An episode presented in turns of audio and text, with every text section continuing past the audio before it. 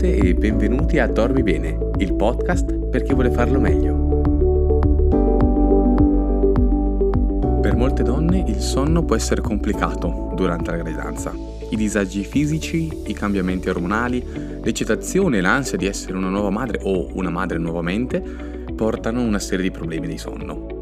In effetti si ritiene che almeno il 50% delle donne incinte soffra di insonnia. Il sonno è una parte essenziale della cura prenatale. Se avete difficoltà a dormire e a dormire bene durante la gravidanza, non siete da sole. Parleremo oggi dei problemi di sonno più comuni per le donne incinte, vedremo le posizioni migliori per dormire in gravidanza e vi condividerò i consigli su come ottenere il miglior sonno possibile durante la gravidanza. Sono Luca Pellegrini, super entusiasta di continuare questo viaggio insieme a voi e laureando in medicina. Ma prima di continuare è importante sottolineare che il podcast non è un sostituto della consulenza medica professionale. Se avete qualche preoccupazione sulla vostra salute o sui vostri disturbi del sonno, vi invito a consultare il vostro medico di fiducia. Un sonno di qualità durante la gravidanza è importante sia per la madre che per il bambino. Per la madre le notti insonni finiscono per provocare stanchezza e sonnolenza diurna. Il sonno svolge inoltre un ruolo fondamentale per la memoria, per l'apprendimento, per l'appetito, l'umore, eh, il eh, processo decisionale, tutti gli aspetti importanti quando ci si prepara ad accogliere un neonato in casa. La privazione cronica del sonno si ripercuote sul sistema immunitario. Alcuni ricercatori ritengono che questo possa essere uno dei motivi per cui la mancanza di sonno ha un impatto così significativo sulla salute della madre e del feto. E poiché il sonno aiuta a regolare gli zuccheri nel sangue, non sorprende che un sonno insufficiente durante la gravidanza sia collegato al diabete mellito gestazionale. Le ricerche dimostrano che le donne incinte che dormono troppo o troppo poco all'inizio della gravidanza sono inclini a sviluppare l'ipertensione arteriosa nel terzo trimestre. Una grave privazione di sonno all'inizio della gravidanza può anche aumentare il rischio di preeclampsia, che è una condizione che può portare a un parto pretermine e a complicazioni durature per il cuore, i reni e gli altri organi della madre.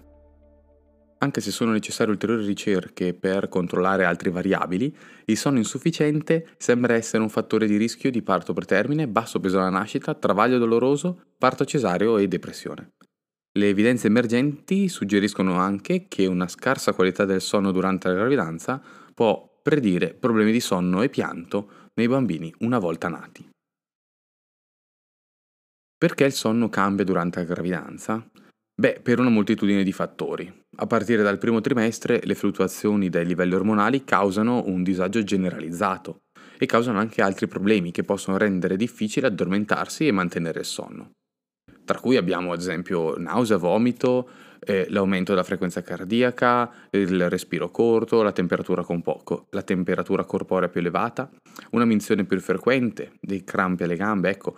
Con il passare del tempo le future mamme possono anche soffrire di mal di schiena e avere difficoltà a trovare una posizione comoda per accogliere il pancione in crescita, soprattutto quando il bambino inizia a scalciare di notte. Aggiungiamo che l'ansia per l'imminente travaglio, per l'essere neomamma, per il lavoro, le responsabilità domestiche o altre preoccupazioni possono far correre la mente durante la notte. Nel terzo trimestre molte donne incinte sperimentano sogni vividi e inquietanti che possono compromettere ulteriormente la qualità del sonno. Sebbene sia comune per la maggior parte delle donne in gravidanza avvertire almeno alcuni dei sintomi che abbiamo detto, a volte questi possono essere correlati a un disturbo del sonno. I disturbi del sonno possono essere collegati a ulteriori problemi per la madre o per il bambino, quindi è importante parlarne con il medico se si avvertono dei sintomi. I disturbi del sonno più comuni che tendono a verificarsi durante la gravidanza sono le apnee ostruttive del sonno, la sindrome delle gambe senza riposo e il disturbo da reflusso gastroesofageo. Alcune donne possono sviluppare l'apnea ostruttiva del sonno, o anche detta OSA, che è una condizione del sonno caratterizzata da russamento, rantoli e ripetute interruzioni della respirazione che disturbano la qualità del sonno. L'osa può ostacolare il flusso di ossigeno al feto e quindi aumentare il rischio di preeclampsia, di diabete gestazionale e di poi necessità di parto cesareo. Si ritiene che colpisca fino a una donna su 5 durante la gravidanza. Per quanto riguarda la sindrome delle gambe senza riposo, le persone affette da questa patologia sono afflitte da sensazioni spesso descritte come strisciamenti solletici o pruriti che causano un impulso irrefrenabile di muovere le gambe. Questa condizione può rendere difficile l'addormentamento, poiché i sintomi più gravi quando la persona è a riposo.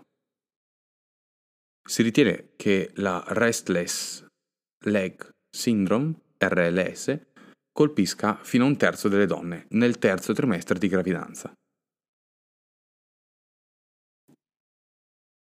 Molti di noi conosceranno il disturbo da reflusso gastroesofageo, altrimenti noto come bruciore di stomaco o reflusso acido, che appunto, dato l'aumento voluminoso dell'ingombro del nostro addome, spesso lo stomaco potrebbe essere schiacciato e quindi questo facilitare eh, diciamo, l'uscita di succhi gastrici verso l'esofago e appunto un riflusso gastroesofageo non controllato alla lunga può portare poi a rovinare l'esofago.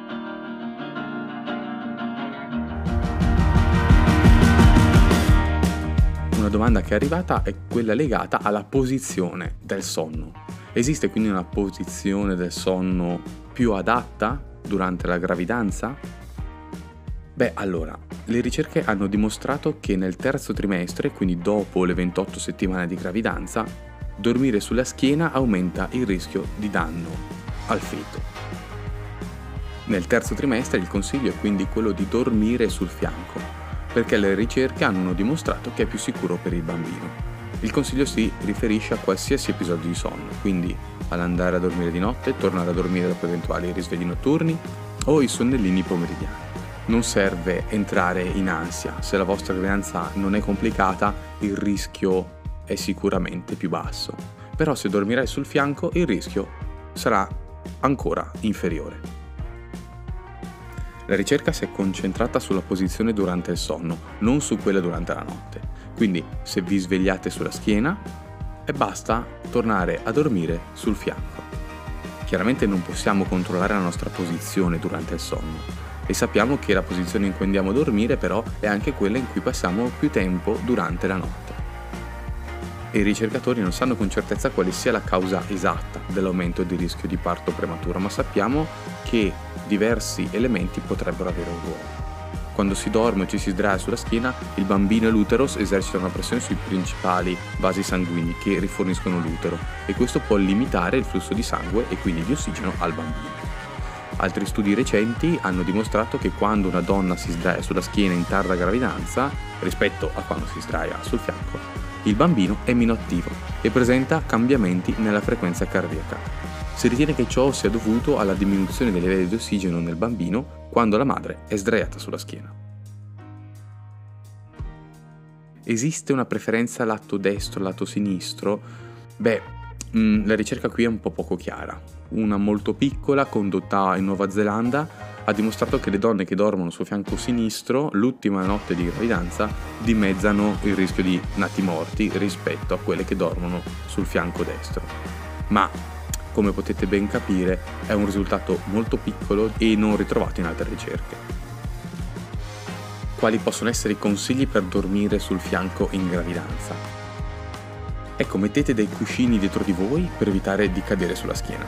Questo non impedirà di certo di dormire sulla schiena, ma probabilmente lo renderà più scomodo. Inoltre se avete i capelli lunghi provate a legarli, magari con uno scignon basso, che potrebbe rendere scomodo dormire sulla schiena per un certo periodo di tempo. Se vi svegliate per qualsiasi motivo durante la notte, controllate la vostra posizione e tornate a dormire di nuovo sul fianco. Se durante il giorno è probabile o siete abituate a fare un sonnellino, prestate la stessa attenzione alla posizione del sonno durante il giorno come durante la notte.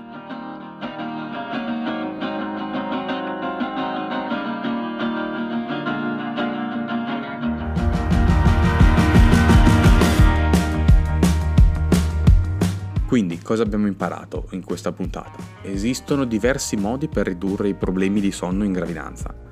Le principali strategie includono l'adattamento della posizione del sonno e le abitudini di igiene del sonno.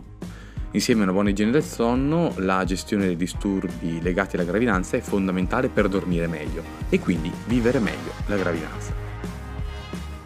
Alcune terapie si sono dimostrate efficaci per il trattamento del disturbo del sonno, come una CPAP, quindi un dispositivo che ehm, spinge aria nelle nostre vie aeree per risolvere il problema delle apnee ostruttive, gli antiacidi per il riflusso gastroesofageo e gli integratori di vitamine e minerali per la sindrome delle gambe senza riposo e altre condizioni. Sebbene esistano molte teorie, la nei, la ragione dei crampi alle gambe e della restless syndrome in gravidanza rimane poco chiara. Quello che si suggerisce è quello di integrare vitamine, terapia del calore e il massaggio, ma non è un consenso universale su quale sia il trattamento migliore. Poiché alcune sostanze possono rappresentare un rischio per il feto in via di sviluppo, le donne in gravidanza potrebbero sempre consultare il proprio medico per prima di assumere qualsiasi farmaco o rimedio, che sia farmaceutico o erboristico. E con questo concludiamo la nostra sesta puntata di Dormi Bene. Spero vi sia piaciuta e vi invito a seguirmi anche nella prossima puntata, dove approfondiremo il discorso di sonno con un neonato.